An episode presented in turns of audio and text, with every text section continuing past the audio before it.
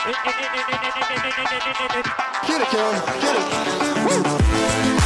There's something loose between my legs, apart from the obvious. Valtteri, it's James. I'm hanging here like a cow. Radio check. Loud and clear. Hello, everyone, and welcome to Back of the Grid. My name's Chris, and I'm joined as always by Stu Hello. and by Tom. Hello.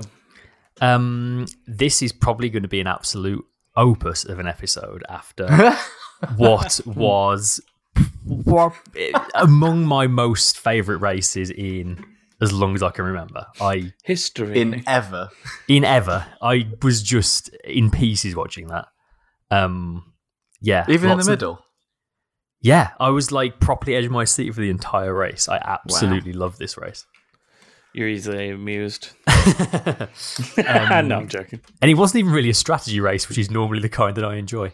Um, But yes, let's let's dive into it. Uh, quick mention of qualifying: it was the second career pole for Verstappen, although he was telling everybody it was his third. Um, because he had one taken off him, um, which I mention mostly because of this stat. It means that this is the first season in the hybrid era where there have been more non-Mercedes pole positions than Mercedes pole positions in the season. Says a lot, doesn't it? Whoa, that's an interesting stat. I didn't realise that. Yeah, it's crazy, isn't it? Wow. It's um, That just shows you how special Hamilton's championship is. it does really. You could also argue it tells you how little pole position means these days, but there we go. Well, yeah, Um, that's, inter- that's very interesting. Very, very interesting because we're changing the all the regulations because there's no overtaking in Formula One. It's the classic problem, isn't it? Of as soon as we get close to a regulation change, all the teams start getting close together, and everyone thinks, "Do we really need this regulation change?" Yep. But there we go. Yep. Um, also of note, we had both Hasses in the top ten for the first time in I don't know how long, maybe all season actually. Um, I don't know about you, but it felt to me more a case of the temperature and the track surface and the number of hours in the month all just fell into place to make that Haas work. Yeah. That doesn't normally happen, and they still have no idea why the car did or did not work properly in any Yeah. given moment. I'd Exactly go that. along with that. Yeah, I mean, uh, we know they're a team that have given up on this season already, so I guess it was a nice surprise for Yeah. them. They must have all been in the garage just like, oh, well, nice one. or like hands out either side of them. Just like, yeah, okay. That went Any well. ideas, anyone? No? All right, cool. We should give up more often. it work for us. After Australia next season, Guenther Steiner's like, eh, forget this season, we're all at 2021 now. Yeah. yeah. Um, right, into the race. Let's get straight into it. Um, so Hamilton probably had the best of the starts. He got straight into second around the outside of Vettel, um, which basically set us up for a race long Hamilton and Verstappen duel, which is something that we've kind of wanted for a long time. We've never really had a proper duel for the lead with those two, have we? No. no, not really. We've kind of had races where they've uh, swapped positions kind of through pit stops and stuff, but we've never really had them together on the track all that much. Mm, maybe Hungary. Hungary was the closest Yeah. we've to that. Yeah, that's about the closest. But even that was only really kind of one move in the end, wasn't it? Yeah. Yeah. Um, we had a nice Leclerc, Ricciardo, Norris duel for the first couple of laps, um, with uh, some slightly questionable racing. I thought. Um, first, we had Leclerc sort of duking to his left through the last couple of corners, and Norris had to kind of dive out the way. And then just after that, we had Norris squeezing Ricciardo pretty much onto the grass um, on the way to turn four. Yeah. W- would you put this under the first lap or two? It's going to be a bit dicey, kind of way of thinking. Uh, mm, I wouldn't put it. No, no, I wouldn't say that. I'd say I would say just hard racing. I'd, it doesn't matter what lap that's on. You know, he didn't put him on the grass. He left him space. He it was marginal. It was he left him just enough space, but he did leave him space. It was Um, all one consistent move and well before the braking zone as well. So it's Yeah. not like he shifted under braking. It's Yeah. not like it was a second move or very sudden. It was all very gradual, which is, I think, why nothing really came of it. Um, maybe he could have done with leaving him a tiny bit more room because of the whole stipulation of there should be a car's width and there wasn't quite. But that's like being a, a stickler for Yeah, the exact semantics of the rule, I guess. But Mm. generally speaking, I think it was it was fairly clean, just hard racing. Yeah. And I don't think Danny Rick had any complaints about it, really, did he? That No, noticed? I- If, I don't- if he did, I missed them. yeah. I've certainly not heard anything. Um, he didn't really have anything alongside Norris's car, though, did he? At the time, so Yeah, true. it's not like it. he It was, actually getting distinctly- squeezed. It was distinctly behind. Um, Yeah.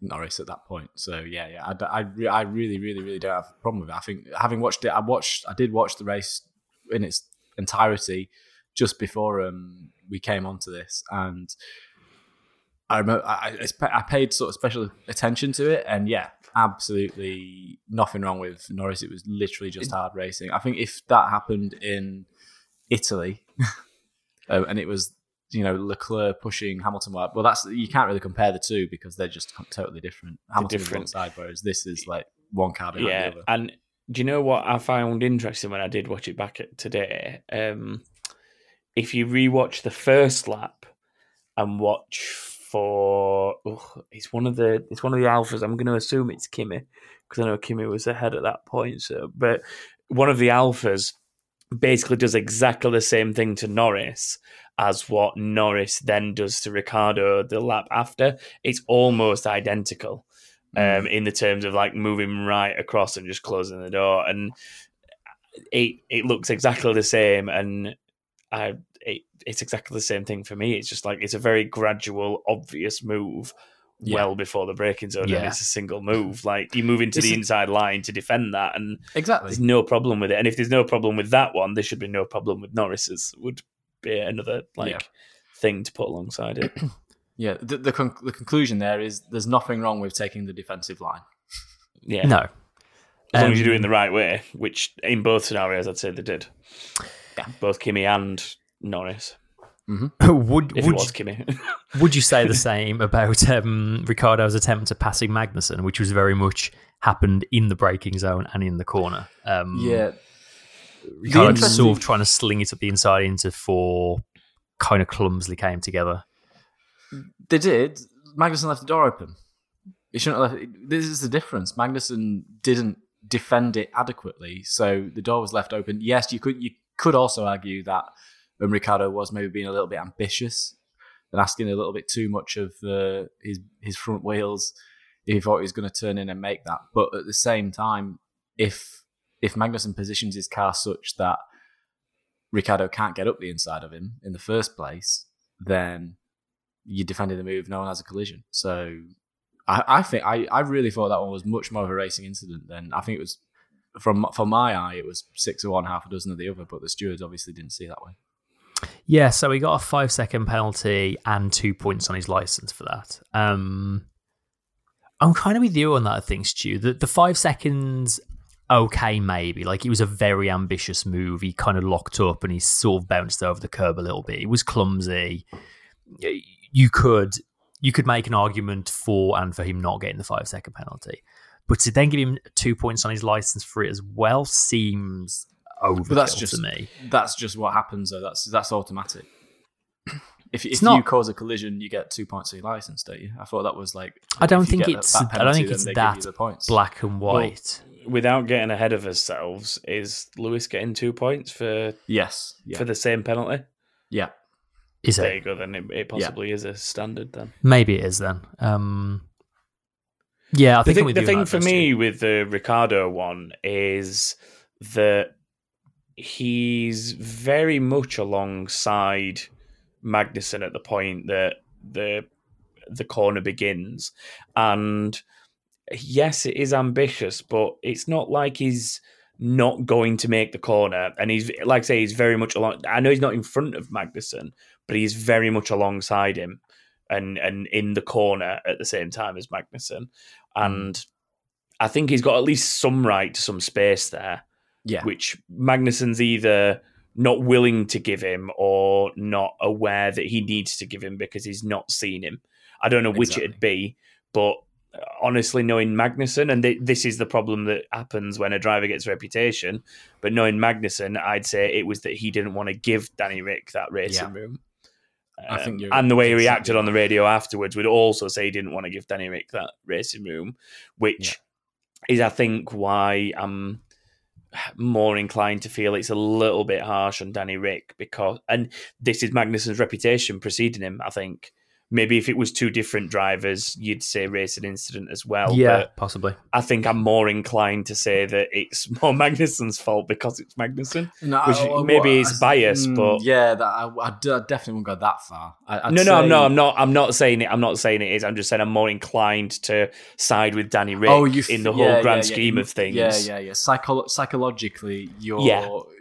Because of the previous, you'd be leaning towards a Magnussen. Exactly. Yeah, that's what I'm trying to get. Causation. Much like if you saw a crash involving a Grosjean or a Stroll, your instant reaction is, "Oh, it was probably Yeah. their fault." Yeah, Yeah. Which is maybe unfair, torpedoes but- exactly, again. Like you, you've Yeah. certain drivers have that reputation that Mm. precedes them. Well, on to to be fair to you, and and and that sort of you know that that approach, Magnussen didn't have to turn in and take up all of that corner if he knew it was there. And that that's why I think it's a little bit harsh that Danny got the penalty that he did. Yeah, I agree. Um, maybe it's to do more to do with the fact that Magnussen was essentially spun out of the position and Danny Rick wasn't. I don't know if something like that ever comes in as a factor during the decision making process. Because if they come together and they both go off, or they come together and nobody goes off, maybe the decision's different because of the outcome of the whole scenario. Because we have sort of seen incidents that look very similar, but because of the way the outcome plays out after the contact, the decision's very different. And I think that's always a factor with with what they do from that point of view. Yeah, that's a good point. I mean, it dropped Magnussen quite a way back, um, and Ricciardo had to come in for a new wing, so that obviously dropped him right to the back as well. Mm. So we're Um, saying racing incident overall. Is that the conclusion? I think generally that's where I would have sided at the time. Yeah, If you had to apportion blame, I would still lean towards Ricciardo, but I think it's very borderline whether it was worth a penalty or not for me. mm. Mm. Mine's- certainly wasn't I'm his- absolutely Go on. It certainly wasn't his best attempt at an overtake that we've ever seen from him, put it that way. No. Yeah, it was it, We sloppy. can all agree on that. Yeah, yeah, it was it was a bit sloppy, um, but I'd still say racing incident. I think Magnussen absolutely could have given him that bit more room and still held the corner and um, carried on fighting. That's my opinion. Yeah. Um, right. Uh, at this point, we get into kind of the first real bit of meat of this uh, of this race, um, of which there are many layers. I'm getting lost in my metaphor here. Lots of slices. Many of slices of meat sandwich. in this. oh, as, as a side note, um, I went to uh, Lewis Hamilton's burger place on Saturday. oh, His, did you? um, his vegan place. his got a vegan burger place, yeah. Is Yeah. it good? It's all right. Um, it's Five star review right there. it was it it's was all right. it was nice Sound like my enough. It's it was pretty nice, but I don't think it was worth the it's like eight pound for a cheeseburger or something like that. It definitely wasn't that good. But it's London, though, isn't it? And where it, it's, it's like right in the middle of Oxford Circus. It's going to cost you Yeah, wherever you that's go. You're paying like a tenner for a burger and chips and a coke. There, Top notch in that location. um, sweet potato fries though. Five Sweet. stars for them. Excellent. Okay. Yeah. Anyway, But anyway, that is that is something we definitely don't have time for this week. um, so yeah, so on paper before the race, it, it looked like the fastest way around was a one stop, um, but Hamilton kind of pulled the trigger on everyone having to two stop when he pitted first on lap twenty one, um, or at least it would have been a two stop under normal circumstances. Um, which was the beginning of the first sort of series of bonkers laps. Um, Verstappen uh, followed him in the next lap, which he kind of had no choice but to do, really, did he? Um, him and Red Bull basically did everything right that they had to, including Red Bull setting a new world record pit stop of 1.82 seconds, yes, um, beating their own record, which means they now hold the fastest three ever pit stops, which is Nice. just endlessly impressive from them. yeah, it's amazing. it, is it me or do Red Bull have a bit of a thing for number three as well? Like I don't know, maybe like the drivers, Danny Rick. I know they chose their own numbers, but Danny Rick was a yeah. three. Verstappen's a thirty-three. Isn't Albon thirteen or 23. twenty-three? Twenty-three. Kvyat's got a three in there somewhere. Yeah, hasn't there's a lot of threes around Red Bull. Mm. What we're going with was Gasly. Oh no, he's ten. Speaking yeah. of things we don't really have time for on this episode of. sorry, Um, sorry, I absolutely another- shut you down. You regret that. oh, no. oh god! I'm supposed to be nice to you, aren't I? Shit. Yeah, I'll delete That- your points. that is not Numberwang. Three points. I'll deduct them. Um, Number one. an- another stat I saw, which I enjoyed, Oh was God, the this is shambles. the top 10 fastest pit stops this season are all Red Bull and Williams. No one else has got close to the top 10 fastest ones, which I thought was quite interesting. Mm.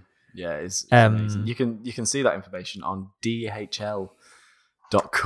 the championship everyone's keeping track of. Yeah. The fastest pit stop and the fastest lap championship.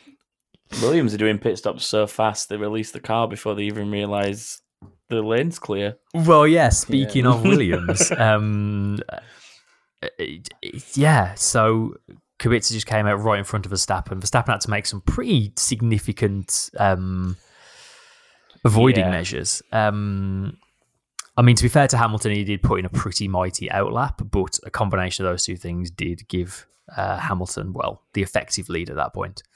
Um, Interestingly, so Kubica got a five second penalty during the race for this, and he's also been given two points in his license. Um, But the stewards basically said that having rewatched it, they are putting the blame on Kubica rather than Williams, saying the point Williams released him, there was time for him to get out ahead of Verstappen, but Kubica was just incredibly slow leaving his pit box and pulling out into the pit lane. Yeah, which is why Williams haven't been given a fine or anything, which is normally the case with unsafe releases. But Kubica has been given two points on his license, which I thought was very interesting. I've never heard of that. It'd be interesting to watch it that. back in in sort of not necessarily slow mo, I guess, but like in in a slightly slower time. Yeah, I've not. The- I think the main the main problem is with that that you probably have to look at Kubica's onboard or something because the the there's a big hoarding thing in the way, so you can't actually see when he left. yeah, I There's mean, a big, he there's a big said, green thing in the way. He said he had no idea Verstappen was even there. He was just, I mean, as you do in a pit stop, following. Uh, Following what the You- team tell you to do. The thing is, I think if he had realised Verstappen was there, the exit of the pit is initially wide enough that he could have stayed the other side of the, the painted strip down the middle, and they could have both got into that yeah, true. corner together and then sort of sorted it out as they went down the hill or something. And so I think that maybe him saying I genuinely didn't see him is part and parcel You truth. know what? But also you should re- should you not really be looking down the pit lane at, Yeah. in that scenario to make sure you're not pulling out on someone? I, I don't know. Well, he, he I mean, he It's- can't see down the pit lane, so it's, he's, he's relying on the team Yeah. to to, um, to release him at the right time. I think I, I think part one factor in this is when the car behind you has just broken the world record for fastest pit stop. Mm. Your pit stop is probably going to look relatively pedestrian in a normal race situation. I think that would have been. I think it was only like a two point three second pit stop. So even when he's, yeah, yes, it is him pulling away slowly. They say that caused the issue, but um, surely the, the the record time that they managed to service Verstappen's car played a factor in that. I would have thought. yeah. I'm watching it back now, and it's not like you know the the you get the car gets dropped and he just sits there for a second, but it's also not the fastest I've ever seen anyone pull out of their pit box. It is relatively Yeah. pedestrian as leaving pit boxes go, but I still wouldn't say it's Is that not just the Williams? well potentially. the Williams is generally relatively pedestrian. Yeah, so at that point, Hamilton was ahead. Um, kind of got held up by Leclerc a little bit. Um, he, he probably should have got by Leclerc at turn four and didn't manage to, which let Mm. Verstappen get right back on the back of him. Um, and then Verstappen didn't need a second chance at getting back past into the lead. Um, just very decisively died up the inside into turn one. Yeah, Um, absolute pro textbook. yeah, it really Yeah. was really impressive move.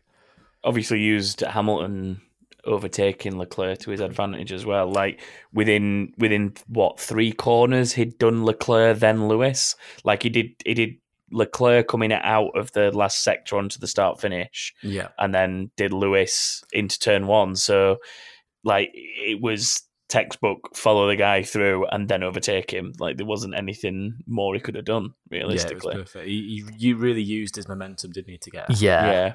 Hamilton took about three quarters of a lap to get past Leclerc, and Verstappen took one corner to get past him. Yeah. And as you say, he just kept The- that momentum going. At the same time, there's an argument to say Leclerc was already on the back foot, having just been overtaken by Hamilton. He would have been True, off yeah. the racing line, and That's And so- good racing instinct, though, isn't it? As in, from Verstappen's point of view, to Yeah, yeah. to make sure he's in the position to take advantage of that. Like he, he's put himself in that position to be able to follow Lewis through and take advantage of that. So Mm. I think it's it's a bit of both, isn't it? Like Leclerc, Yeah. like you say, is on the back foot, but if Verstappen had not put himself right on the rear wing of Lewis on the way through, he wouldn't have been there to take advantage of it. I guess. yeah, absolutely instincts. Instincts exactly how I'd Yeah. that. Yeah, Yeah, it was one of a number of things this weekend that you would kind of, if push for an answer, you'd say Hamilton is incredibly good at. That actually this weekend Hamilton was second best at. Mm, Like he didn't, he didn't do the job in qualifying. He didn't get through the back markers and stuff quite as quickly. His safety car restart starts weren't as good. Like Verstappen just outdid him on pretty much every count, didn't he? yeah. Verstappen well, was solid all weekend. Yeah. Realistically, like I, it's hard to look past him. Generally speaking, for the whole um, for the whole weekend. In all honesty, like did he did he top every session as well? He did, I think. I think he did, didn't he? By the In end? qualifying, quali. qualifying, he did. He quali- if- Yeah, he sorry, that's what I was quali referring session. to. Yeah. Yeah, he topped all, he topped all the quali sessions. Is what I was getting at. Sorry. Yeah. What happened next? It, it then got really windy. Um, we knew this because there was a Hamilton team radio clip about it, then a Bottas team radio clip about it. Then Crofty told us it was windy. Then Ted told us it was windy. Then there was an on-screen graphic about the wind. Then a shot of a windmill on a weather station spinning, and then a shot of some flags. So it was definitely windy, It was One hundred definitely percent wind. and that was incredibly unimportant. Yeah. It, and it Um, even made it even uh, did it make the, oh, I don't know if it did make the highlights actually that bit I don't think it I would have did don't think it did make the highlights, unfortunately. For no, I don't think it did. That, that supreme of the day, footage of wind. did not make the highlights package. I can think of a few races this season where the wind would have made the highlights but we'll Yeah. yeah, not this one. Um, Bottas. Bottas had a p- fairly anonymous race until that point. Uh, he ended up behind Leclerc and had a few like half looks at passing him, but never really committed, did he? It was a bit lackluster effort to try and get past him. Or yeah well I think he, he must have been he must have been carrying an issue I think at that yeah, point. well, it wasn't long after when his um his engine went pop. Um, I guess running behind a car for that long didn't help um, with the overheating. Um, another altitude race where Mercedes kind of fell to bits, really, wasn't it? Those engines really don't like the altitude like the the Hondas and the Ferraris do. Yeah, I Hmm. think it, I, I don't know if it's a cooling thing because it was an overheating issue that they were having in Austria, wasn't it? When Yeah, they had problems there, so I'd guess it's a it's a coolant, not a coolant, sorry, a cooling factor. Yeah, it must be.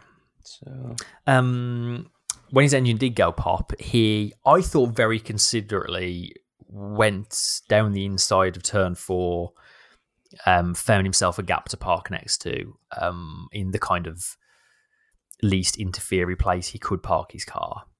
But we still had a full by the safe. apex of the corner Just- but no, it was it was bef- like earlier than the apex. It was after he kind of pulled in where the fence is split, so he was kind of out of the firing line anyway.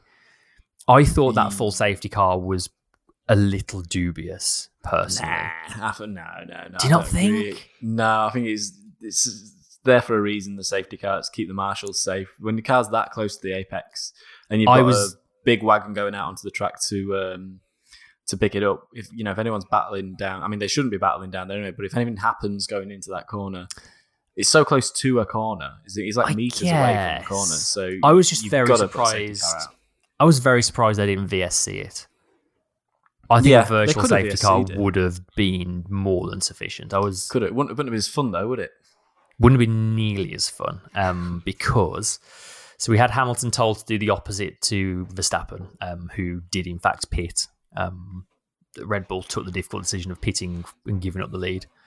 Um, which dropped him. He only lost one position, didn't he? He just dropped behind Yeah. Hamilton because I think they were he did. Yeah. they hadn't kind of turned into the uh, traffic ahead of the crocodile. Yeah. Um, at the restart, Hamilton massively backed everyone up. Um, obviously, not wanting to give everyone a slipstream. It was a, a bit ropey, I thought. He seemed to go and then stop again at one point, and there was a lot of side by side as people tried to avoid hitting each other. I'm actually really surprised nobody lost a front wing in that little Mm. melee. Yeah. I think if I've- they I've- had it, might have been he might have gotten a bit of trouble if they had. I feel like we've seen penalties given for less to the leader at a safety car restart in the past. Mm. Um, but there you go. Um, didn't matter much to Verstappen, who, despite not really getting much chance to get a slipstream, just flung it around the outside uh, to retake the lead. Um, again, normally Hamilton is an absolute master of restarts, but Verstappen just made him look like he was standing still, didn't he? Yeah. But I mean, he was on absolutely like brand new tires though compared to Hamilton's. fairly True. medium Hamilton was a bit of a sitting duck at that point, wasn't he? He was absolutely sitting. He was always going to get overtaken at that point. Yeah. Um, I also enjoyed behind that pretty much in exact synchronization with his teammate. Albon did exactly the same thing to uh, Vettel. yeah. Yes, he Um, did. Spectacular overtake. That, one. that was, They- in fact, arguably, I'd say that one's the better overtake myself. I think it was as well. Both of them Of were two. just spectacular, but yeah, that one of the two was so impressive. Just properly nailing those uh, safety car restarts. And I think that probably says a lot Yeah. about the Red Bull as a car as well. Yeah. Um, the fact that you can like, just run it around the outside of a corner like that. Mm. It's a great track, isn't it? For that, It's that turn, such a good turn one track. at, at Interlagos is absolutely sick for overtaking. It's, it just does the job every season. Yeah. You see it. It's a really good overtaking opportunity. Uphill braking as well, and then when you've got such varied um, tire strategy going on, as we did at that point in the race, all three tires were on the track at that point in the race. Yeah. a bunch of people on all different strategies, and yeah, it just it, it's a real generator of overtakes. That corner. Definitely. Yeah. There's a story knocking around today about the there's still talk of the moving the Grand Prix to a track in Rio de Janeiro for 2021. And like Yeah. nobody in the world wants that. Like Interlagos consistently gives us some of the best races every season. Just yeah. just leave it be. Don't touch it. It is. It's a bit. Yeah. It's a little bit like the ones that we always refer to as like drivers' circuits, but Yeah, totally. it also has the ability to provide the sort of the overtaking drama and the hanging it round the outside. Like some of the ones that we tend to refer to as drivers' circuits are great to watch a car go around. The drivers enjoy driving them. People like us enjoy those tracks more than any others on the games and stuff like that. Like they're the most loved tracks, but they don't necessarily always generate the best races because they can be a bit processional. Whereas Yeah. Interlagos doesn't generally have that problem. You tend to get maybe I don't know. Maybe it's because it's the end of the season and there's a lot of people scrapping over final championship spots. Maybe that's a little bit of a factor. But even still, like, it gives the opportunity for people to take the risk on that like outside line into turn one, or or try and get the slip out of the final sector and onto the start finish straight to get that move and, and stuff like that, which you don't mm. always get at circuits like mm. this. Yeah. Well, when you look at that straight, that's actually a really, really long straight from sort of turn 12 through 13, 14, 15. 13, 14, mm. 15 to these cars, they're not corners. Yeah. You know, No, they're not You're anymore. flat out. All, you from, Yeah. from turn 12 all the way to turn one, you're flat out. So that's another thing. Like long flat out sections, as we've seen uh, every track this season with a long flat out sector, it- always, you always, always get lots of slipstreaming in these cars, which has definitely become a theme this year. And, you know, lots of moves going on at the end of those straights. Yeah. And it's, I'd say it's definitely an example of that. By the way, what's the real name of Interlagos as a circuit? Oh, it's um it's named after a person, isn't it? Carlos Yeah. something. It's called the Aut- uh, Autodromo Jose Carlos Pace. Yeah. That's it. Is the is the real name of the race, the track? who I believe was the first Brazilian driver to win the Brazilian Grand Prix. I believe is who he was. Yeah, maybe I think that's right. Um, Autodromo, some guy. Uh, yeah, going back to what you were saying, we had 92 overtakes this race, and only 30 of them were with uh, DRS. Um, but these cars can't Wow. overtake each other anymore. We need new rules. No, yeah, we need new cars. These cars are no good at overtake. You can't follow. You can't follow other cars. Right. Should we talk about Ferrari? Oh Gonna have to, aren't we? We've got there. It's Ferrari time. Um, so it, it began with what I thought was a pretty tasty uh, overtake when Leclerc dove down the inside of Vettel into Mm. turn one. Um, really solid, opportunistic. I think, to be honest, I think Vettel was maybe concentrating a bit more on Albon ahead of him at that point. Um, because he'd been all, all over Albon for kind of a lap or two before. Um, but yeah, Leclerc just flung it past him. Um, very impressive. But Vettel came back to him on the run to turn four. Um, halfway down the straight, they came together. we got it was pretty much instant um, suspension failure for Leclerc. I can only assume the Ferrari uh, suspension is made out of spaghetti because it just fell Yeah. to pieces. Because it didn't look like that it big a touch, did it? yeah, it didn't look like that big a touch at all. But it just kind of crumpled. Um, Mm. and then Vettel got a puncture, which basically ripped the back of his car to bits, um, which ended both their races pretty much there and then. Yeah, it was ridiculous, wasn't it? Yeah. It was, it was, that's the only word to describe it. It's ridiculous. So the stewards looked at it and said uh, no one was wholly to blame. Right. Do either of you think someone was wholly to blame? yeah. Well, trash first of decision. all, just just just on this, just on this, before we get into that, just on the suspension, they've what's happened is they've tapped each other just at the wrong, at the exactly the wrong point on each car there. So It's like almost rim The- to the- rim, I think, isn't it? The contact. no, well, it's not. No, it's not. It's it, it's tire to tire, but because one tire is going in one direction and the other one, the other surface is going in the opposite direction in relation to each other, it makes the impact that much more because you've got the added rotational force of the, Yeah. the grip of the tire when the two come together. So those two opposing forces move all that energy into the suspension springs and the, and the components of the suspension, mm. and that is what causes the the failure because it looks like a teeny tiny tap, but even though it's a tiny tap, the forces going into those bits are absolutely huge at that point, and that's why Yeah, it's true. The fireworks afterwards. So yeah, just just on that. I mean, I'm sure they have built a reliable car. I mean, they- they've got this far without this. Other than the other than the USA Grand Prix, they've got this far without many suspension failures. So yeah, it was just an unfortunate point at which they touched. I think Yeah. that was. But in terms of who's to blame, again, like, I don't know. Like uh, it's hard. I'm watching it now, and I'm struggling a bit. Uh, let me watch it, and I'll come back. Are you telling me Vettel doesn't move over even though Leclerc's in the middle of the say track? it's, I Leclerc, would Leclerc pretty barely cut and dry. moves and stays down the middle of the circuit pretty much the entire time, Mm. and Yeah. Vettel has plenty of room and moves across. There's no, there's no need for Vettel to move across as much as he does, especially against his teammate that is clearly already passing. Like he's got him at that point. What? Why he moves over so much, I have no idea. It's because he doesn't want the outside line on the corner because he knows Leclerc might have a chance to hold it from him if he, if he has it. Yeah, And- he's trying to push him all the way into the, Yeah. Yeah. into the inside of the corner to to, comp- And- to make it so that Leclerc's got a brake sooner. That's what Yeah, he's doing. but that's look- the technique. But Leclerc, within his right, stays perfectly in the middle of the track, doesn't move. Well, he does move across a little bit to try and move away from him, but he doesn't move considerably.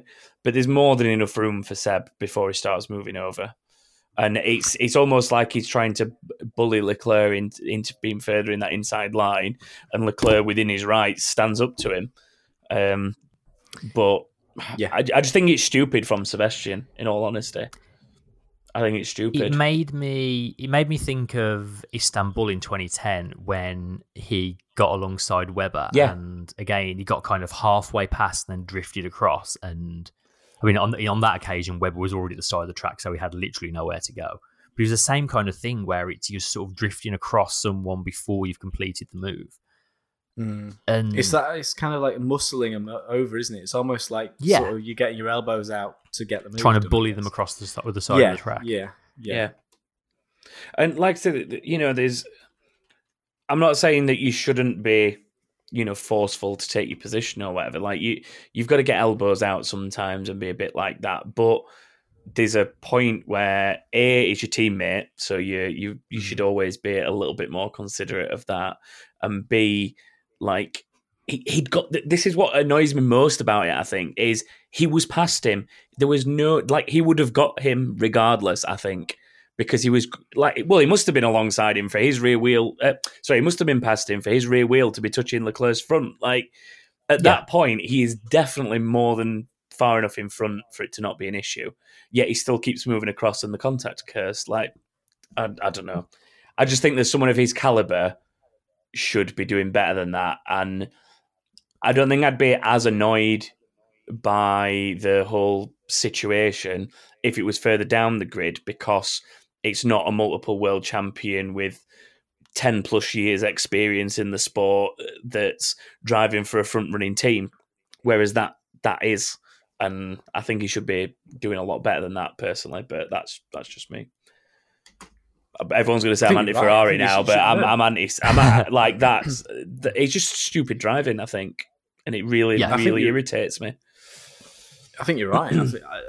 I think, I, it, it- there was definitely no need for him to move. Uh, having watched it, just seeing all the angles, there's definitely no need for him to be moving over to the left.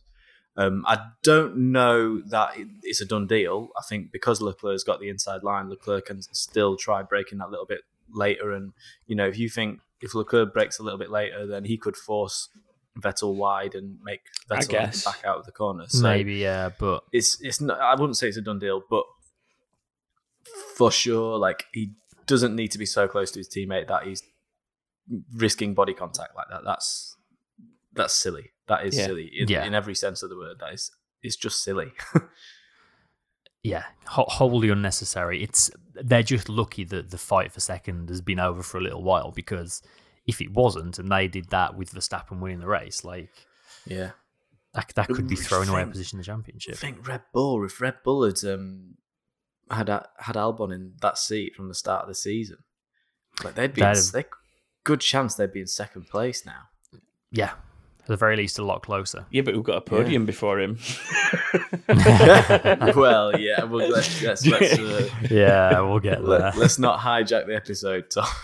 Um, so yeah, that was Ferrari's first double retirement since Singapore 2017, um, which, as you'll remember, was when Verstappen crashed into both Ferraris and they did nothing wrong.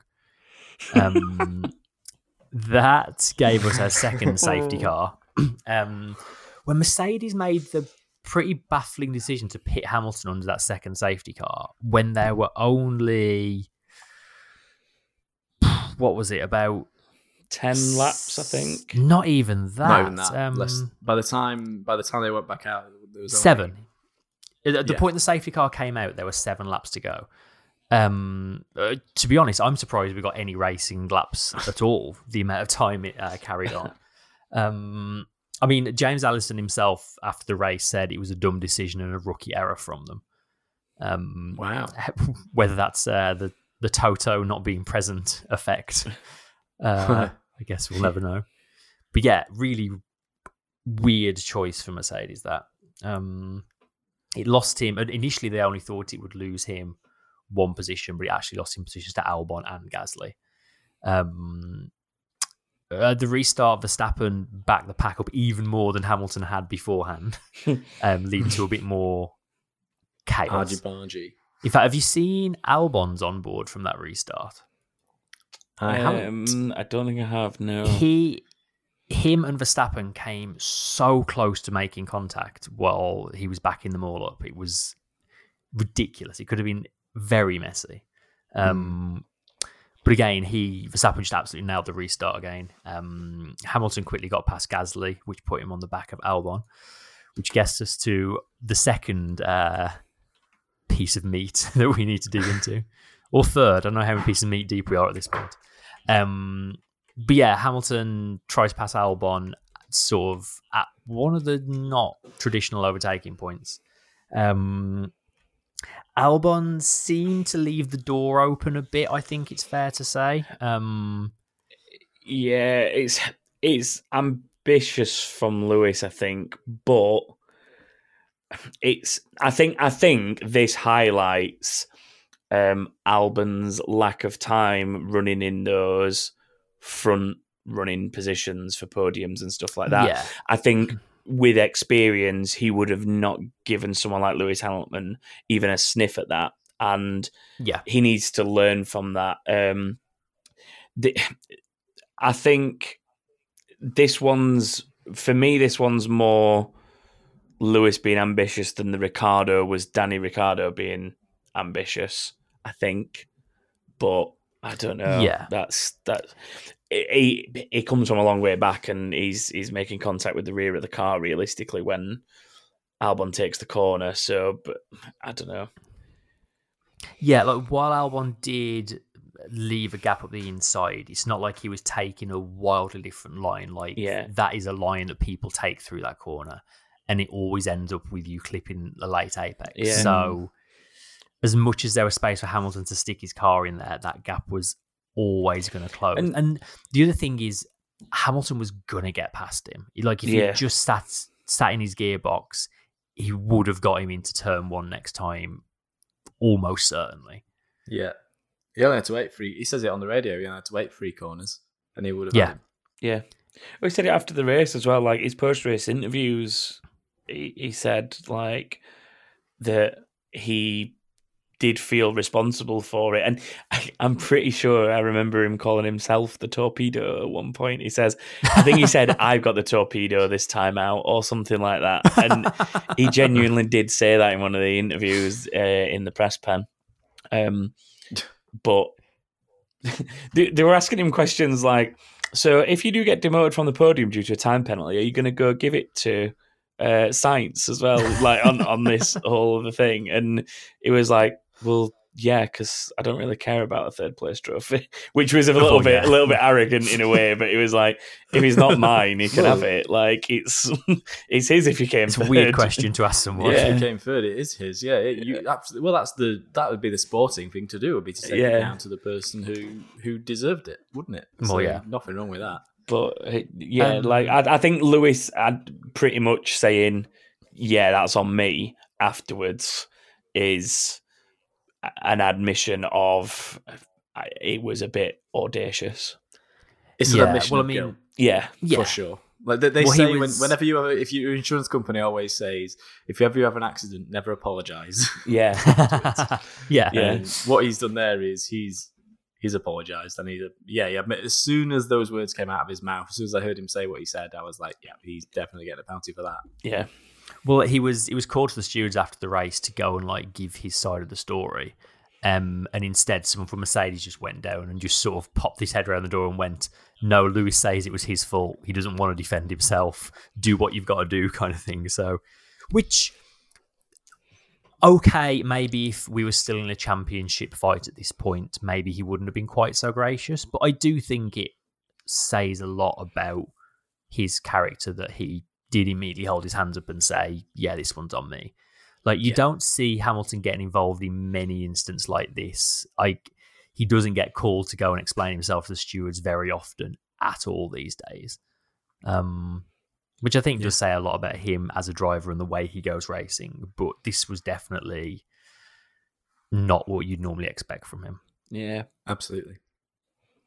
Um, just to go back to something you said earlier, Tom. This is like the first time we've seen Albon like properly racing with the guys at the front, and I think for the most part, I think he held himself pretty well. Um, Yeah, it, it- to be honest, it was a good performance from him all round to to be there and hold his own, like you say. It's just, I think that he will be disappointed by what's happened and hopefully learn from it in the sense of like he he now knows that even if it's a, a non-obvious door you can't leave it open to someone like a hamilton his teammate in max like a seb a charles leclerc whoever like anyone that is racing now at that pointy end of the grid they're going to see that as an opportunity and i think that proves it and so hopefully he learns from that and Yeah. just watches his line i guess when he when he is defending Yeah.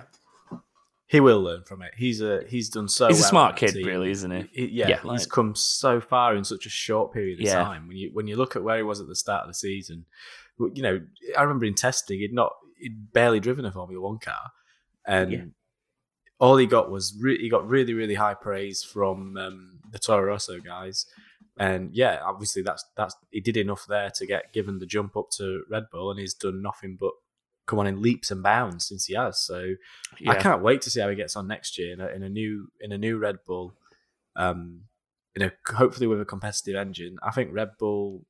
I think it could be a three-way fight next season. You know, the way they've come along, the way that Honda's I think so as well. I think it could be in for an absolute barnstormer of a season next year, especially with, with the caliber of drivers we've got at the top. Um, should be really spice. But anyway, back Yeah. to Brazil.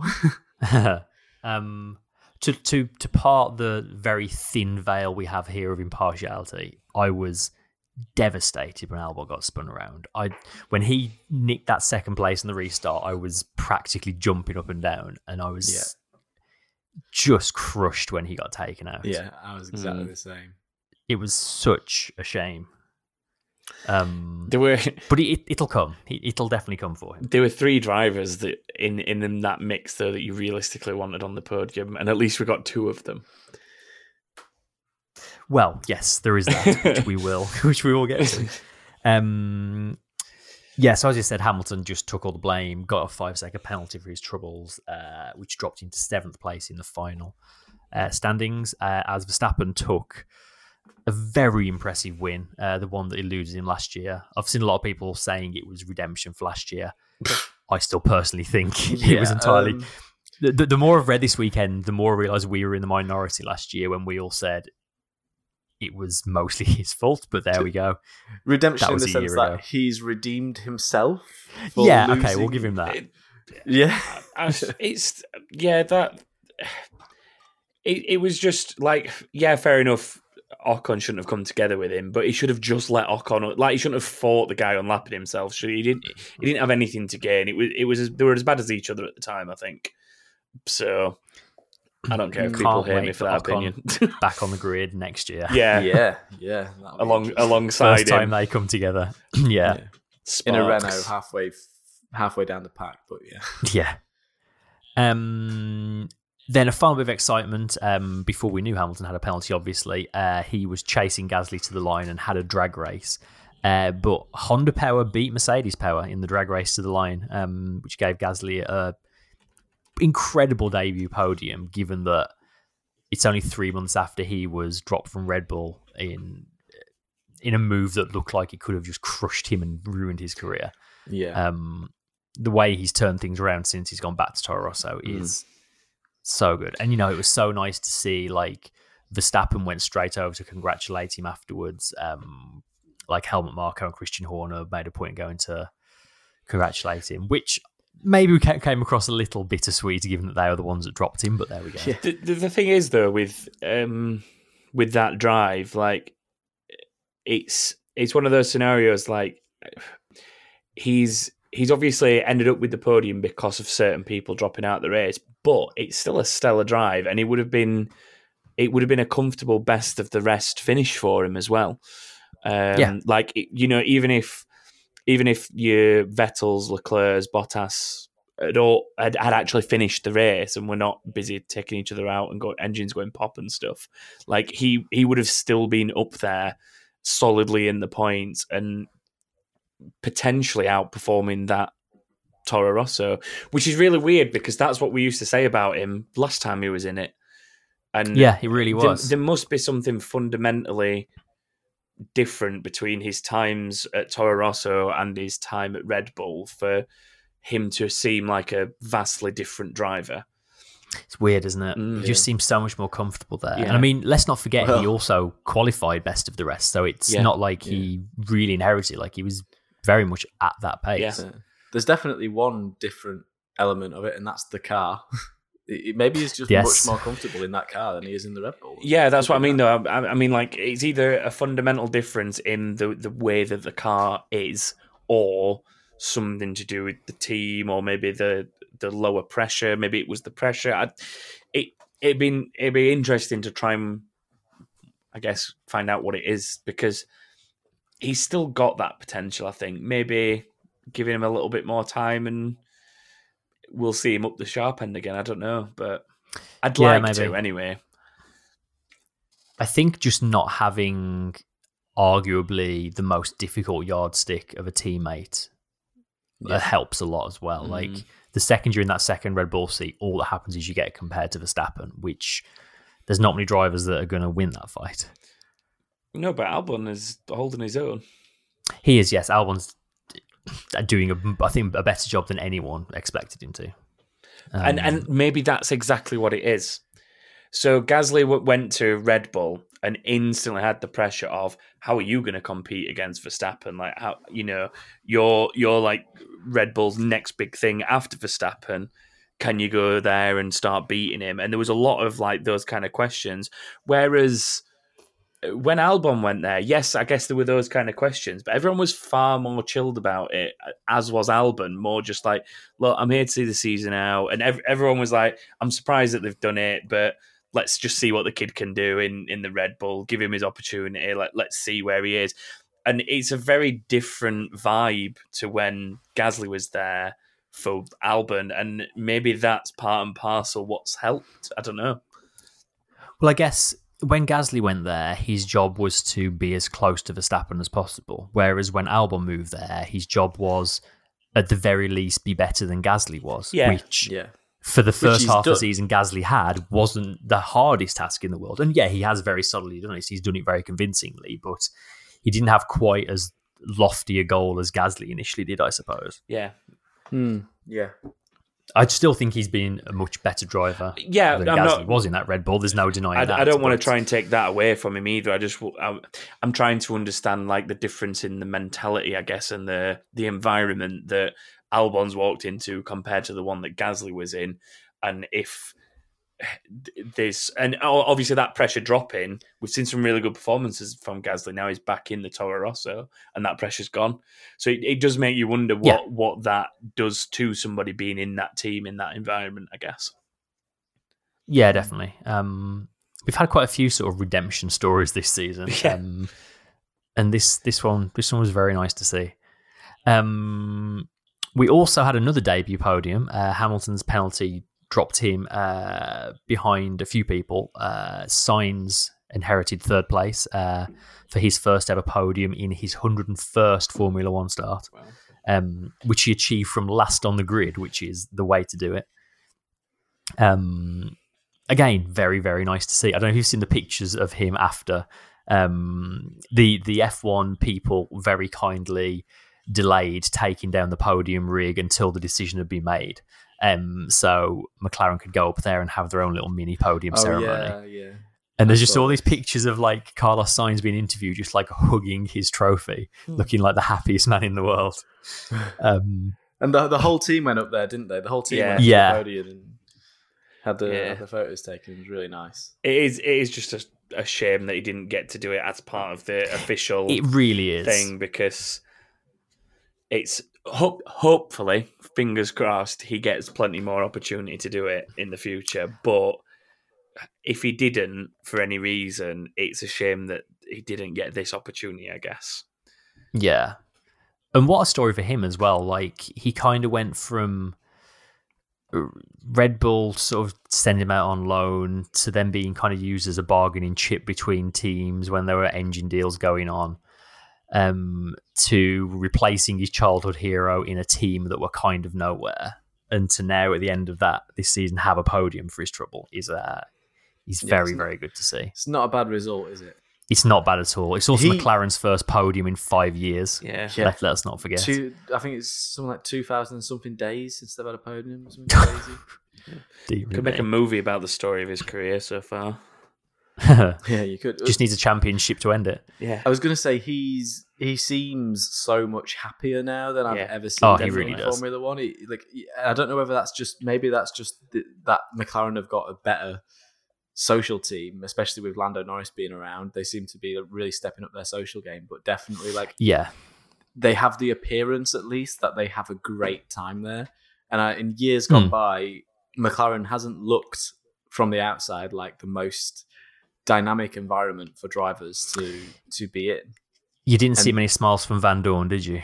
No, exactly. And now, w- w- especially with that pairing they've got of Norris and um, Sainz, then yeah, they, they both look really happy. And and just while we're on the subject of Norris, he Norris actually had to let Sainz through at one point when Nor- Norris was on hard tires and he was he, he described himself as slow. It wasn't slow. The tires were just Yeah. really really tough Yeah. to to get into the window. Um, and yeah, as a result of that, he he was asked to let Sainz through, and he did, and that's a big big part of why Sainz managed to push as far as Yeah. he did. Yeah, th- those hard tires did not work for him, did they at all? Not That- in the slightest. That scuppered any chance he had. Although he, he got, got back into the points, didn't he? By the end of it, I don't know if that was penalty related or not, but I know he scored a couple of points in the end.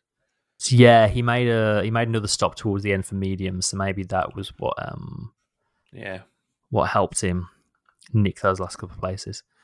Um, but yeah, as I say, McLaren's first podium in five years. Um, the result also confirms McLaren's fourth in the championship this season, which is an incredible achievement from where they were last year and the year before. yeah. Yeah, that's amazing.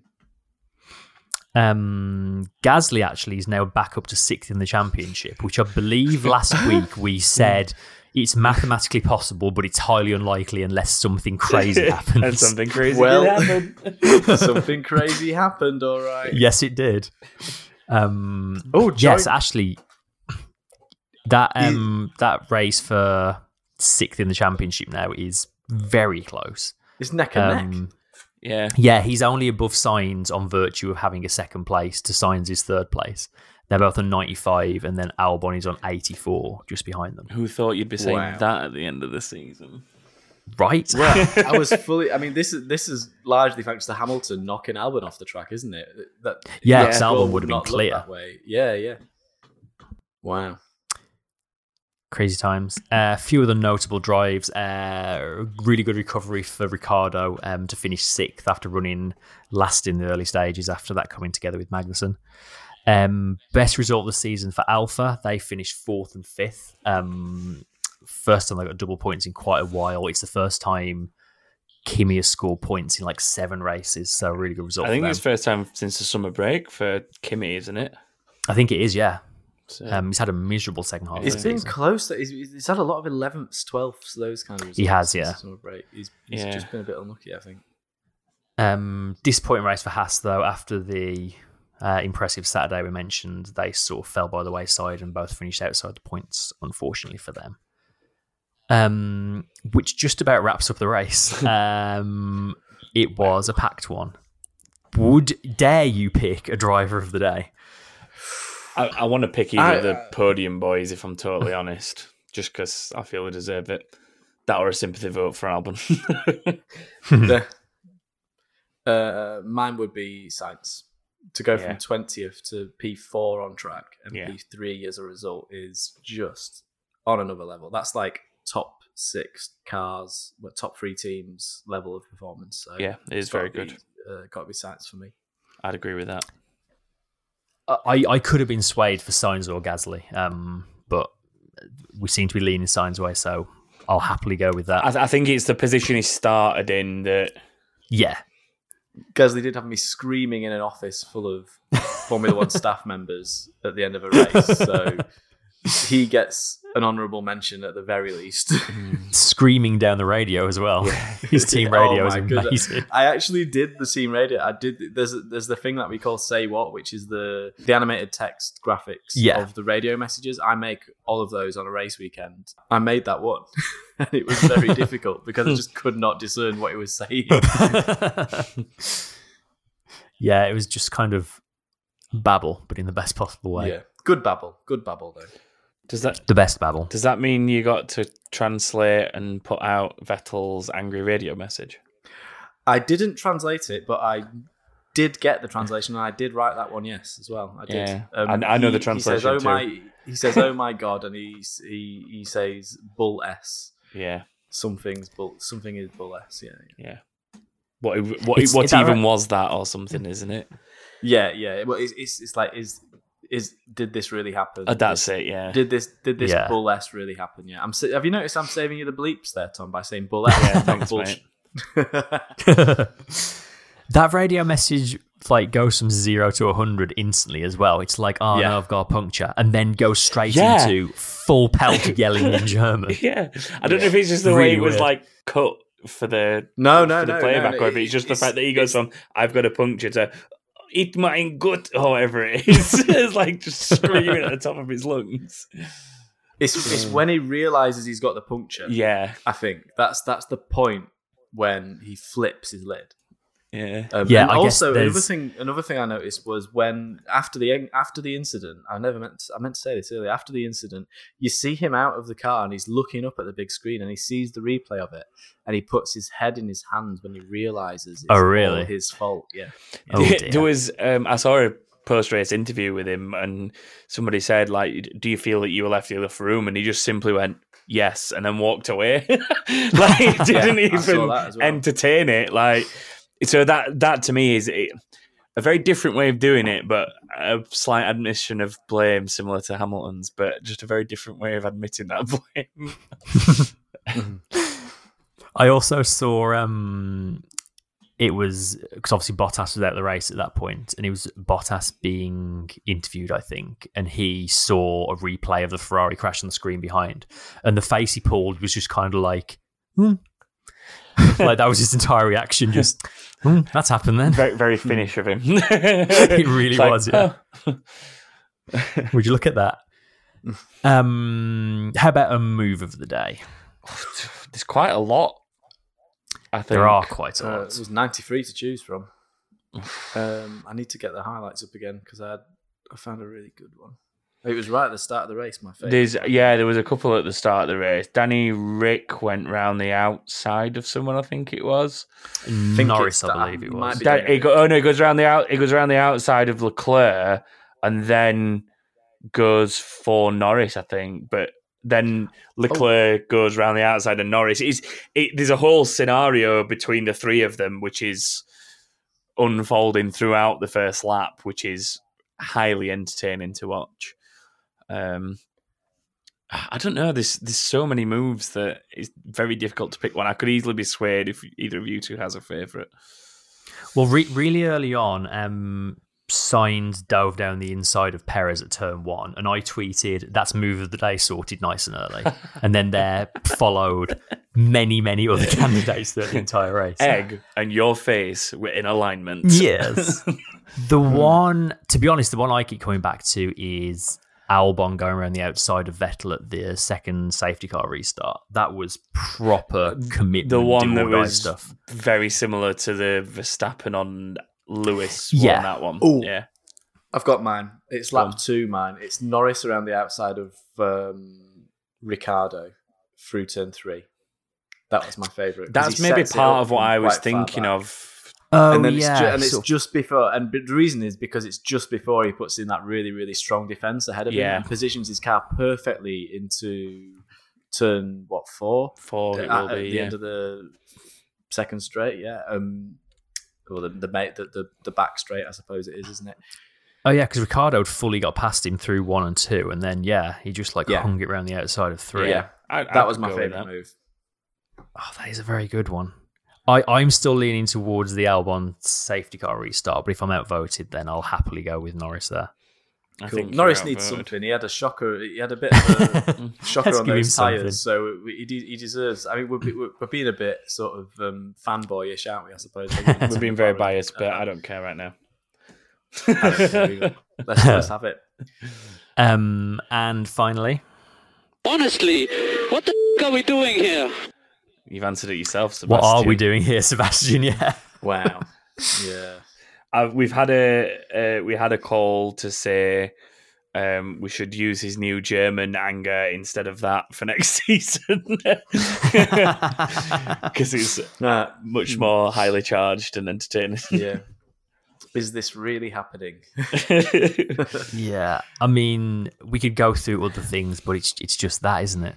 Yeah, I think so. I think that's what it ultimately comes down to. Um, I think Oh, oh no, Al- no, I've got a Albon Albon being punted out of a. There- There's Yeah. a few. There's a few things where it's like Albon being punted out of a podium, Sainz not being able to get up there to celebrate his first podium, and then just Vettel deciding to smash into the side of his teammate. Guys, there's an elephant in the room here with me that I'm struggling to make space for, so I'm going to let it out right now. Do it. Go ahead. David Croft mistaking Oh. Alex Albon for Max Verstappen and making everybody think that Hamilton had retaken the lead. Oh, what God. the hell? Well, That's there that, is that for me by far is easily the biggest WTF moment. The rest of it on track, you know, stuff happens on track, racing incidents, um, that's fine. That's not that what WTF. When you've got one job and that's to keep track of which cars ahead of which and tell everyone who's watching what's happening, and you make such a huge mistake like that, Mm, that is unforgivable. Unforgivable for me. That It was really. I, I, I unfortunately I picked that moment to make uh, a cup of tea, so I was kind of watching the TV at a weird angle, which was in, in hindsight a shocking moment to choose to do that, but I wasn't expecting it quite to kick off so much. But but at the end of the race, I genuinely thought that they had swapped positions two or three times. yeah, the, the, the, And th- they that just was the weird thing. Like the very very very quietly, Martin Brundle said that was Albon. Mm. and and they sort of just becoming his job, isn't it? Yeah. It, oh, honestly, it was just such. I- I was really, really because it, it, it really it makes it difficult for us because we cut the highlights from that commentary feed. So when someone makes such a huge mistake like that, it kind of like takes Yeah. a whole chunk of um of section, and he was going on about it for like a good minute.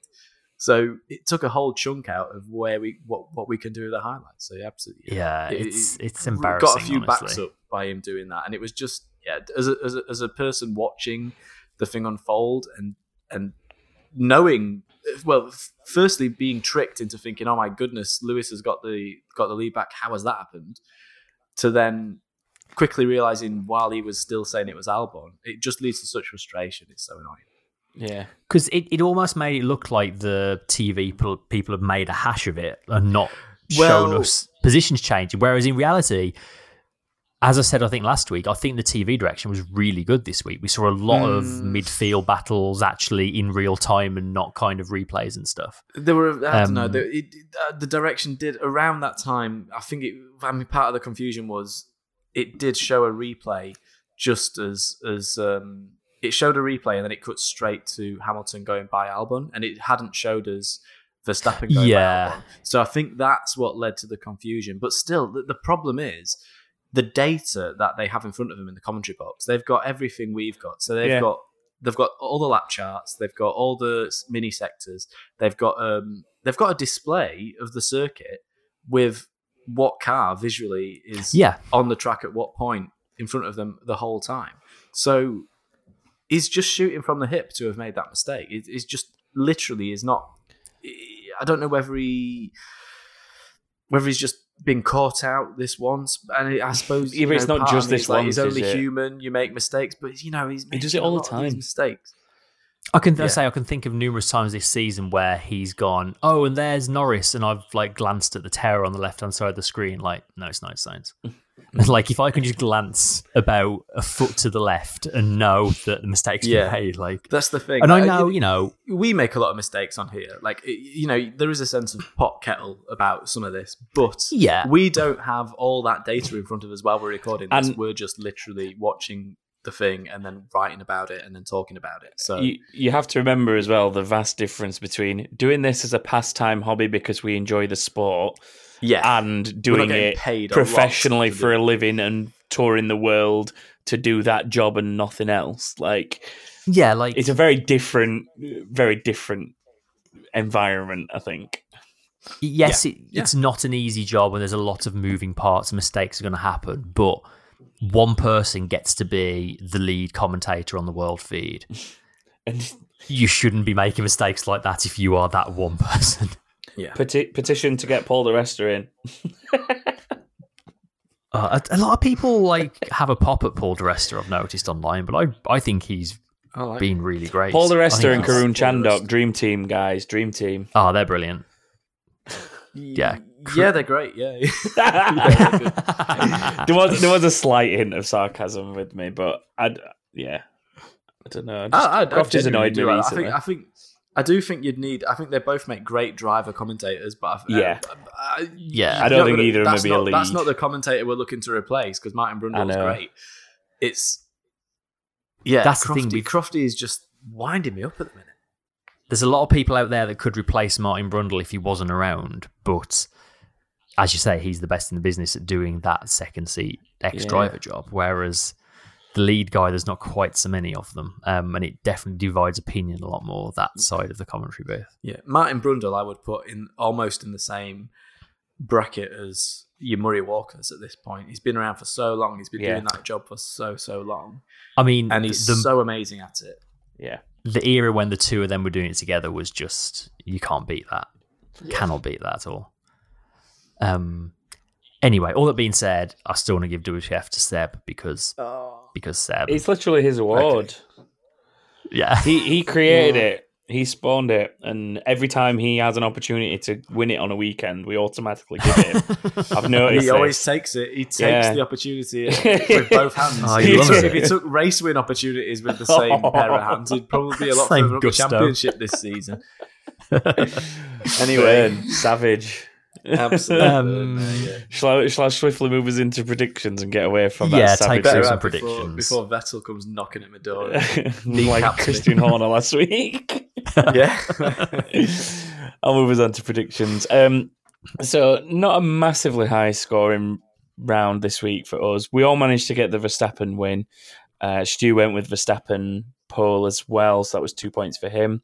Uh, nobody great. got first DNF, so there were a bunch of half points all round for anyone with Stroll, uh, which included myself. So Stu ended the weekend on two. I got one and a half, and Chris got one. Um, for oh yeah, Bottas was first DNF, wasn't he? yeah, forgot about yeah. that. Um, for the standings, that leaves me in 43rd with 18 and a half, Stu in 55th with 17, and Chris on in 62nd with 16. So an interesting last weekend ahead for us. Um, in terms of Yeah. you, the listeners, uh, Eric Janis and Ashley Foster both tied the top of the board for this week with three points, both getting a max double and the 16 finishes spot on. Um, Sarah Simpson, I'd like to point out, was the only person who somehow managed to pull out a Kimi Raikkonen fourth. Wow. So that was either a misclick or blind optimism. But either way, it paid off. so Oh, congratulations I to like it. Sarah on that point. Um, and as I said before, nobody got first DNF with uh, Bottas. So uh, a bunch of half points went out for Stroll. So a lot of half point scorers or people maybe leapfrogging a little bit of a position due to half an extra point. Um, in terms of the top of the board, Timothy George is still up there on 27 and a half. Uh, Jonathan Corsagia is uh, just behind him on 27. And Eric Janis, who I just mentioned for getting three points, has jumped up to third on 26. So that is extremely tight at the top Yeah, it going really into is. the final race Oh of wow, the season. yeah, it is, isn't it? And Only it's a pretty point close all the way down to about what is officially joint 10th. Um, like technically speaking, in terms of points available, anybody down to let's see, should have done this beforehand. Hmm. technically, anybody down to what is tied for 18th could still mathematically win with a perfect weekend. Damn. It would need a perfect weekend to get from there up to the top, but it is possible. It can happen. It is possible. Stranger Um, things have happened. Yeah. Friend of the show, Ashley Foster, would also like us to point out that he is now ahead of me and Stu in the standings. on with that three points he got Oh, this week, is which he's very happy about. Oh, I yeah, he is. Oh god. Speak, speaking of Ashley Foster, actually, Oops. I'll, Don't mind. I'll- it's all right. I'll press play now. You've done. You've done that. is. keep it saying now. But stay, but stay out. Hey man. hey man, indeed. hey man. Uh, Stu, you've got the first bit of inbox, I think. Oh, Mitchell Herrera says if a driver is being investigated by the FIA for an incident, should they still be allowed to be on the podium? Example: Carlos Sainz technically finished on the podium, however, he wasn't able to celebrate in person due to the penalty being given after the race ended. I know I would have loved to have seen him and the McLaren and the McLaren finally on the podium. Um, it's just how it goes, isn't it? Like, It's just that it would have been tricky one, nice. isn't it? They could have. They absolutely could have done the. I mean, it's happened before. When it, was it Mexico one year? Um, was yeah, it Mexico last year, the year before, um, and was? America a couple of years ago as well. He, he was in. He was in the cool down room, wasn't he? and they managed to make the decision before he went out onto the podium.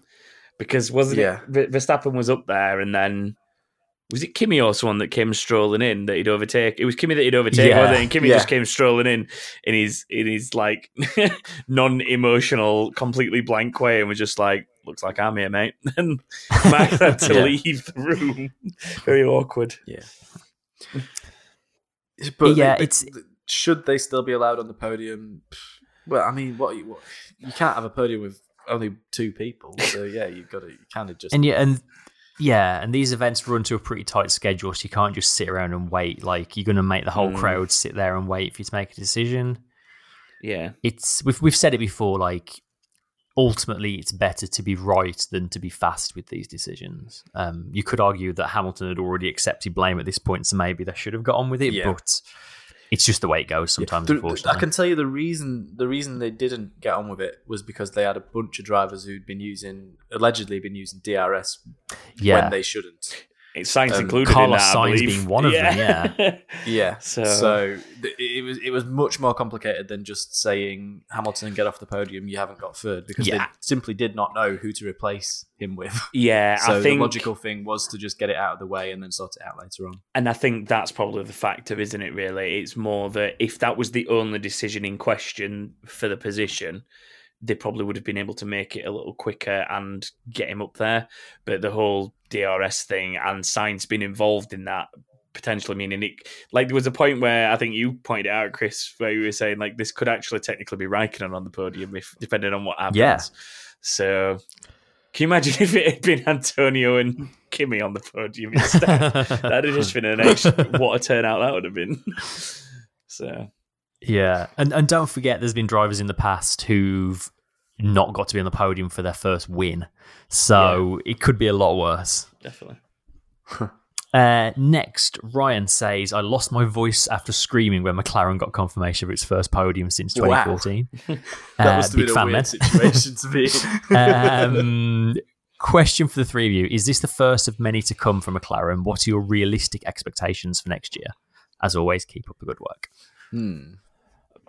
I think it's a very promising sign that they've always been there or thereabouts towards the end of the season, especially after pretty much confirming a few races ago that they'd stopped bothering with this car because they were focusing the next one. So Yeah. I would like to say it means that we'll see them closing that gap to Red Bull more considerably next season. I can only hope for that because I'm a McLaren fan, so I'm, I'm a little biased. But it is very nice to see them almost back where they should be. Yeah, my feeling is that if you look at where they are now in relation to the, McLaren, are kind of like occupying that space between, and have done for a lot of the season between like Red Bull and the rest of the field. Mm-hmm.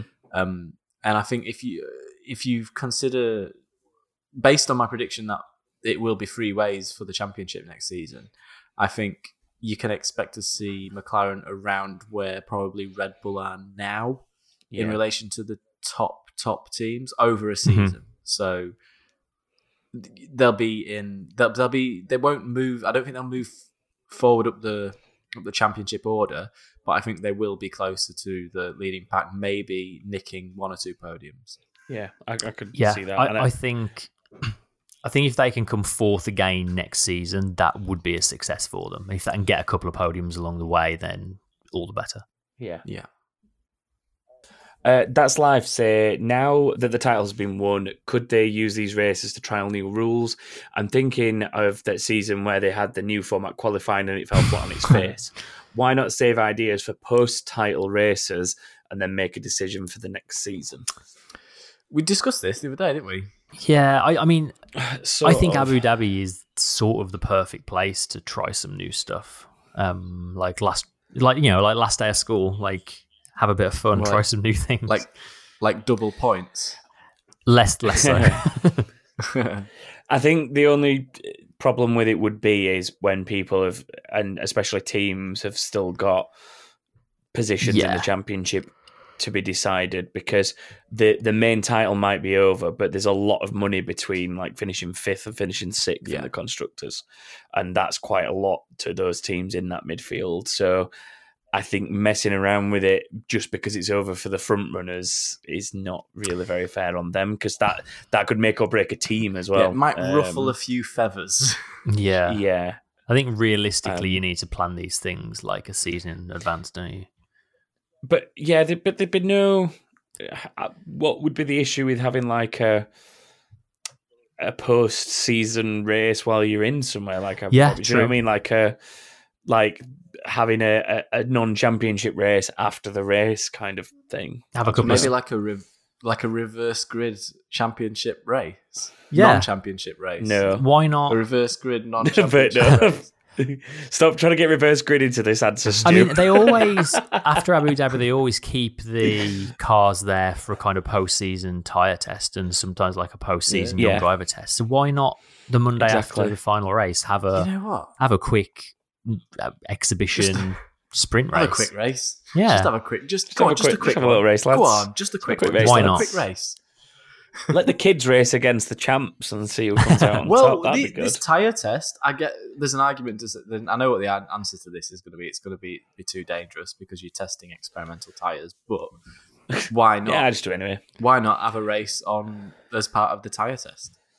Yeah. The tires can't be so experimental that they're not raceable. Because if they weren't raceable, they wouldn't. You wouldn't be able to put them on the car in the first place. Yeah, exactly.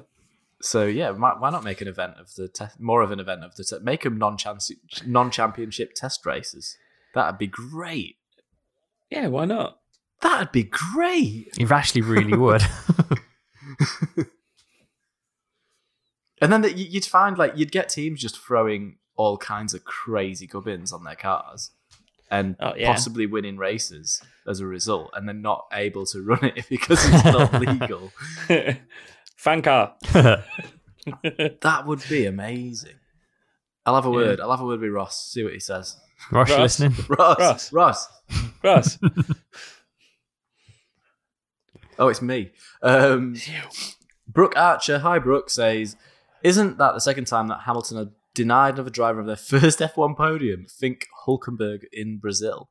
Also in Brazil. I would say no because that was pr- mostly Hulkenberg's fault. Yeah, that if that's what I think it is, that's Hulkenberg getting on the wet and tank slapping into Hamilton and ending Hamilton's Oh, race. Yeah, this that. was Yeah, was- 2010, I believe, when he he got a pole position for Williams on a drying track. Um, Oh no, the thing I'm thinking of is in a Force India. It's that year he spent at Force India. uh, yeah, Or that yeah. brief time he spent there. Okay, yeah. So maybe there's been a couple with Hul- Hulkenberg. Maybe I'm thinking of the wrong thing then. I'm I'm thinking of a Force India incident where Hulkenberg tank slapped into Hamilton and ended Hamilton's race. That was it. Was in a Williams through turn one. In You remembering the wet. right thing, the wrong car. Oh yeah, fair enough. You've Uh, got a better memory than me, though. Oh no, I, I watched um, Martin Brundle's interview with him uh, before the race, and they showed a replay of it. That's the only reason I remember. Uh, next, Victor Ernst says Carlos Sainz was really amazing this year, but do you think Lando will properly bounce back next year? Uh, I'm a big fan of the show. Keep up the good work. Greetings from Germany. Oh, greetings, dog. Victor. Um, will Lando properly bounce back next year? I think so. Yeah, I don't think he needs to bounce back as such. He's not really had a bad year as far as a rookie against a fairly experienced Yeah, I, th- I think a bit like Albon, he's been his own biggest critic, hasn't he? The second half of this season. yeah, Yeah, yeah, yeah. I'd say. so. yeah. I, I I think a result like the one that Sainz has had this weekend maybe had Lando a bit down in the dumps because he was he was he was obviously very happy for the team and very happy for Carlos, but you could I think you could tell in some of his post race interview demeanor that he was a little disappointed that um, he didn't achieve anything as close to that as what Carlos did. But they were on different strategies at the end of the day, and he was unfortunate that the hard tire didn't work for him. Like, had that worked and him been able to stay on it till the end of the race, it could have been a completely different story. So Exactly. yeah. it's it's just one of those things, and it, it, I think he'll get over it quick enough. It's just that he was a bit down in the Yeah, dumps think so directly after the race. I think. He just got he, he got the wrong strategy in the end. At this Yeah. race. Yeah. that was the thing with Lando. Um, and to finish only one position behind Lewis Hamilton is nothing to be sniffed at. Exactly. Yeah. Uh, Yeah. on the results sheet at least. Anyway, yeah, I was about to say. yeah. Um, Patrick uh, Brewston says, "How do you feel about Hamilton saying it was all his fault and, and still getting on the podium, even though he uh, knew he uh, he really knew he didn't earn it?" Uh, and question two, as a follow up, how do you feel about the holding up Hamilton did during the safety car? I think even if he didn't necessarily think he should have been on that podium, uh, ultimately, if you get to the point the podium starts and the person from the FIA says you're on there, you, you go and stand at the podium. Like go. that's just the way it you, works. you've, like, Yeah. you've got to because if you don't, you get in trouble. Exactly. Yeah. we saw what happened in Canada when Vettel very much didn't want to go up there, and there was a, a whole hoo ha about it. Admittedly, slightly different circumstances, but there we go. Yeah, Holding up the safety car. We sort of covered that earlier. Um, It's I what def- you do as well, isn't it? It's I definitely job. think penalties have been given for less in the past, but ultimately everyone was okay. So they're both. I Can't think win that bad. Verstappen did it. Verstappen did a far, far Yeah. more um, solid job of holding up the he was past the than pit entry, I- well past Yeah. the pit yeah. entry. I, I, I think if you'd have had a penalty for one and not the other, you'd have been asking more questions. But the consistency was kind of there, I guess, in a way that they they let it go with both of them. But whoever's starting, whoever becomes the de facto safety car, as Martin Brundle says, they are always going to do exactly that at that circuit. yeah, So and the, the thing the thing for me as well when it comes to this safety car restart stuff and, and being the lead car is the thing that I find dangerous about it is changing speed considerably between like slowing up and and trying to back up the pack you mean like way. faking out a I launch, don't you? That's what you're saying. Yeah, exactly. And I think I think being slow but maintaining a fairly consistent speed with a bit of like a, a tire weave warm and that kind of thing is not such a bad thing as long as you're not looking like you're going to go and then suddenly letting off or, or braking or something like that. That's when it becomes a bit more dangerous. And I think that's when people get the penalties because they are accordioning the tr- the, the pack up and down, and that's when accidents happen in in the pack. Part But- of the game, though, isn't it? Up to a point. yeah, but I think there's there's there's a a line where There's a lot. There is a line. We But saw as, it you know, in- you've got you've would- got to like you fake say- the guy behind you out. I get that, and you but that's the that's the skill in it without you know like unnecessarily breaking and causing people to crash into the back of each other. So, You- if you're going to have the skill to do it, you've got to have Yeah. the skill to to go at the right moment, not cause everyone else to crash behind you, letting you drive away cleanly. If you want a bad example of it, watch um, uh, the highlights of the F2 races in Baku from the last couple of years, where you had drivers doing Yeah. the same thing but not doing it properly, and you just end up with an Yeah. almighty crash and another safety car immediately. Yep. Safety cars breed safety cars, They as a famous Martin do. Brundle once Yeah. said. We've quoted him a lot this episode, haven't we? Um, and quite rightly too. Um, he is our leader. Shall we do the next one? Yep. Um, Ashley Foster asks, question to Stu, that's me. Um, is the vibe in the office business as usual during a race like that, or is it buzzing? um, I'll go, let me give you a rundown of the vibe f- throughout that race. So, like the first probably ten laps ish, it was well, first five or six laps, it was very, very everyone excited, lots of shouting, lots of hollering. You know, like we're watching it. We're all fans in there who are watching it. So imagine going down the pub and watching football with all your mates. It's, it's virtually that kind of atmosphere, sans alcohol. Then the middle of the the middle of this race, it did calm down a lot throughout the middle. Chris says he was on the edge of his seat. I, I wasn't. I, I was sat firmly on my seat doing work at that point. Um, then as things sort of started to unravel for Ferrari, and um, you know towards the end of the race, then we we all sort of took a step back from our work and we were just watching the thing unfold and getting again getting super super excited. The final thing, you know, the car going, the cars, the two cars going across the line, Hamilton and Gasly. Yeah, that I mean, it was off the chain at that point. We were just screaming. it was the noise from Mm. that move room. You must have heard it like all the way down the corridor. It was bonkers. but it was great, great fun. It was really, really fun. To, it is a great place to be during a race because everyone there, as I say, loves it, and we all care about it. We're all huge fans of it, and we're all very lucky to to be in that office and get to see it the way we do. Sounds more fun than my office. um, next, Ian White says people have compared Leclerc and Vettel to Hamilton and Vettel at Baku in 2017. Well, I don't necessarily agree. I was wondering what you guys thought. Um, I well, obviously the the Baku thing was very different because it was behind the safety car. yeah, they're going a lot slower. Yeah, I, th- I think there maybe is something to. They're both examples of kind of uh, the flash of madness that Vettel can sometimes have in the heat of the moment. He can do something a little silly, Mm. perhaps. Red mist, a bit of red mist. It's a bit red mist, yeah. Yeah. Crimson mist, crimson for Ferrari. Is it crimson?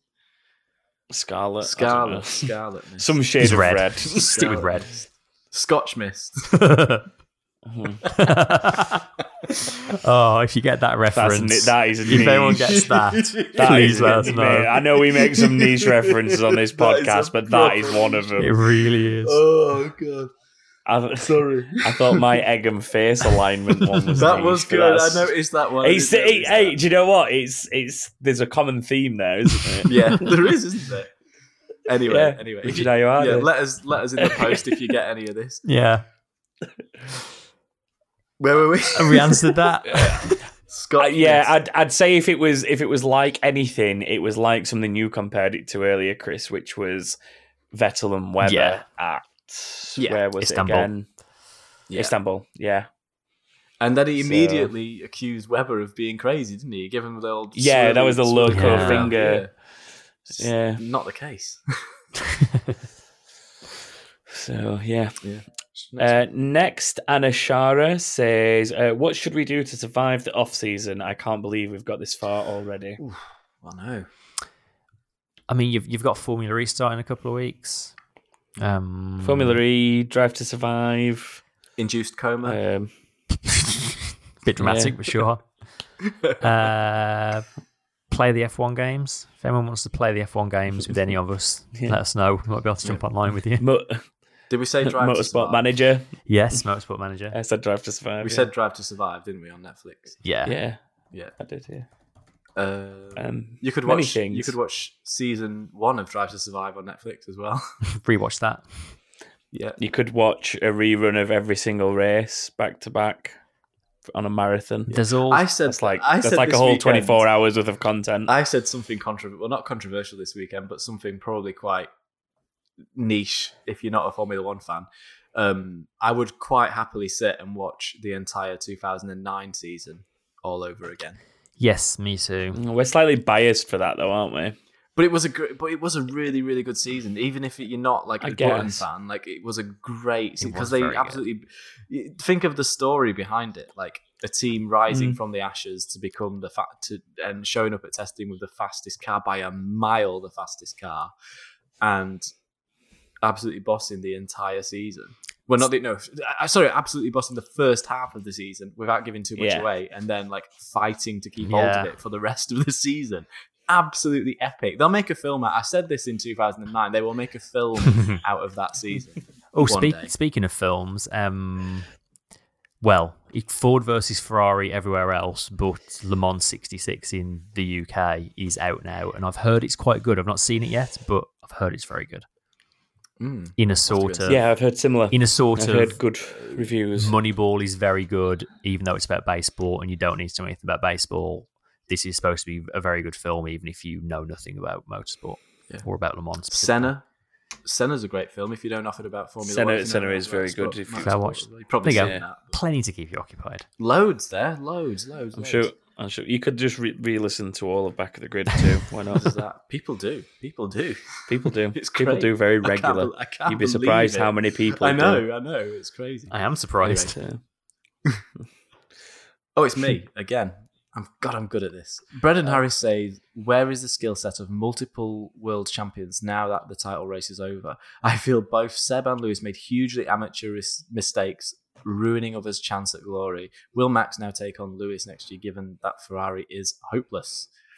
Oof, strong, strong words there from Brendan Harris. Certainly wasn't either of their best race, was it? Um, Definitely not. Absolutely, certainly not. It's a weird one with Hamilton. Um, I'm sure we'll go more into this when we come to do a proper season review. But although uh, it's incredibly impressive that Hamilton won this championship given the competition he had, I also don't think it's been his best year in terms of the way he's driven. Um, I feel like he's made more mistakes. You think so? I think he's had a number He's- of ropey he's, races. he's had some good year. races. Yeah. He's had he's had some good races, but I think he's had equally as many off days. Yeah, as he has great races, and then the rest he's just been in. Some has been in the right place at the right time to capitalize. Like he's had a very mixed bag season. I think he's definitely not one of his best, It's certainly and he's not to take away from the accomplishment that he's achieved, but he's not done it with the dominance that he has in previous seasons. I don't think, I despite some very good drives this year. I, th- I think when he has been, uh, maybe I'm being a fanboy, but I think when he has been on his, I think he's been on top form. I think he's been. I don't agree that he's he's had a. I, no, I don't agree that. I think he's had a great season. I think he's. Maybe, I don't know. Maybe I'm looking through rose tinted glasses. I don't know, but like from where I'm sitting, he's had, he's won races that he's had absolutely no business winning, and you don't do that unless you have a hell of a season. no, it's true. Yeah, but not not all of that's purely down to him, is it? It's been in the right it's the place team, at the right yeah. time. It's the team that have as a as a and team. that, that's what I'm getting at, I guess. When I when I say when I like I'm I'm with Chris in the sense that I'm not trying to say he's driven poorly because it's far far from yeah. that. It's it's more that it's more that he's had far less stellar races than you would normally see from him in a championship winning season. It's been it's been much less the of the Hamilton show over the course of the year, I would say. yeah, which is not a bad thing. No, not at all. It's, it's nice. No, no, it's not. It's not a bad thing either. But it's just more that these last few races is very stereotypical Lewis Hamilton of titles done. Um, is pretty much switched off now. Like we we talk about it every Yeah. year that he's won the title. Yeah. And he does it all the Just time. takes his Like foot off he the only gas races to the end of the season if the title goes to the end of the season. It, it is almost like he's he's already got his feet up on the beach, kind of thing. Yeah. He's just chilling now. Yeah, you can, but you, at the same time, you can kind of forgive him for that. I think, like you've you've done the hard work. Just put your feet up, Yeah, uh, enjoy it. You know, chill out a He's little probably bit. You can't it. be you can't be on hundred percent form the whole time, can you? In fairness, I did just sim a final race of a season in F1 once because I'd already won the title. So There you Um, go. There you go. phoned in. Per- perfect comparison. perfect. Exactly. Exactly, the same. Duh. exactly the same. Um, and to the second part of that question, I very much do hope Max is in the title fight next year. Um, I think he deserves it, and I think it would be it would just make next season all the better for it to have him in there as well, not just the usual suspects. Yeah, agreed. I, I am so excited for next season now. As we Yeah, get to the me end of this one. Now this one's sort of we're on the dead rubber races now, I suppose, aren't we? So, well, dead rubber to the championship. Yeah. but To Lewis. There's been um, there's been a lot of looking forward to 2021, but I am properly excited for next season. yeah, I think it's going to be the best in years. Next, I, mean, it's good. I think it'll be better than this season. I think this season overall has been really, really, really, really good. We've had some absolute showstopper races, and I think they'll only get better next year. I really do. we can hope. Um, but that will bring us to the end of this episode. Uh, thank you for sticking with us. It's been a long one. There was a lot to cover this week. been a long. Um, but I mean, we'd rather have it that way, wouldn't we? I remember some earlier in the season where we didn't know what we were going to talk about for an hour. So better to have it this way. we we always manage it somehow. We always manage. It. Somehow it, we don't always we do. Uh, so thank you very much for joining us as always. Uh, if you want to get in touch, you can find us on Twitter at Back of the Grid F1, uh, Facebook and Instagram. Just search Back of the Grid and you'll find us. Uh, website is backofthegrid.com where you can see where you came in the predictions league. Um, and even if you've not taken part all season, you can sign up ready for the final race of the season, where you can still win a prize if you manage to get five out of five. Uh, and that will do us this week. So thank you for joining us. We will speak to you in a week's time to preview the final race of the season. Uh, until then, goodbye. Goodbye. Bye.